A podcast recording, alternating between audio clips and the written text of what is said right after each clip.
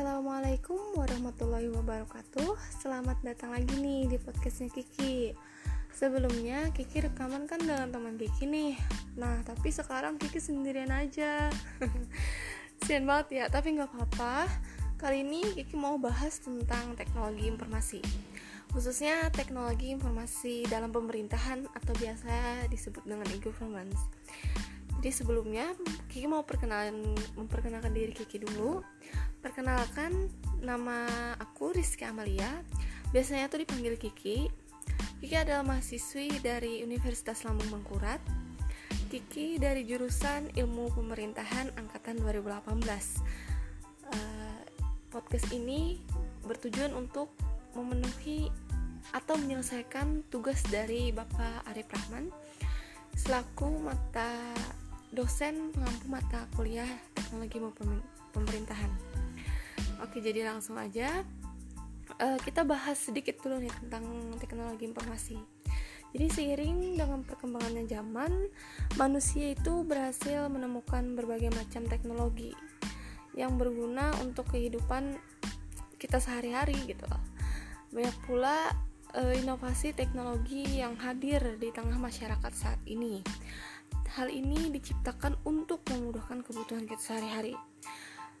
Jadi dengan hadirnya teknologi juga memiliki pengaruh besar dalam kehidupan kita sehari-hari khususnya ya kan. Hampir setiap orang saat ini itu dapat dipastikan gitu loh akan bergantung dengan teknologi. Salah satu perkembangan teknologi yang sangat membantu dalam memenuhi kehidupan kehidupan atau kebutuhan sehari-hari adalah internet. Dengan adanya internet ini kita berhasil memudahkan uh, kita untuk mengetahui beragam informasi.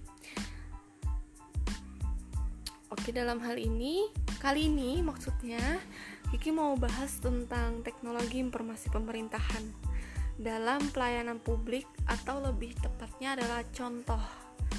Contoh teknologi informasi pemerintahan dalam pelayanan publik. Hmm, seperti di daerahku ya yaitu Kabupaten Kota Baru. Di Kabupaten Kota Baru sendiri memiliki satu aplikasi yang bekerja sama dengan Polres Kota Baru yaitu aplikasi Siparama atau Sistem Pelayanan Masyarakat Manunggal Aplikasi ini menawar, menawarkan mm, beberapa fitur yang di antaranya adalah telepon cepat kepada polisi yang jika terjadi peristiwa atau kejadian yang ada di dalam masyarakat.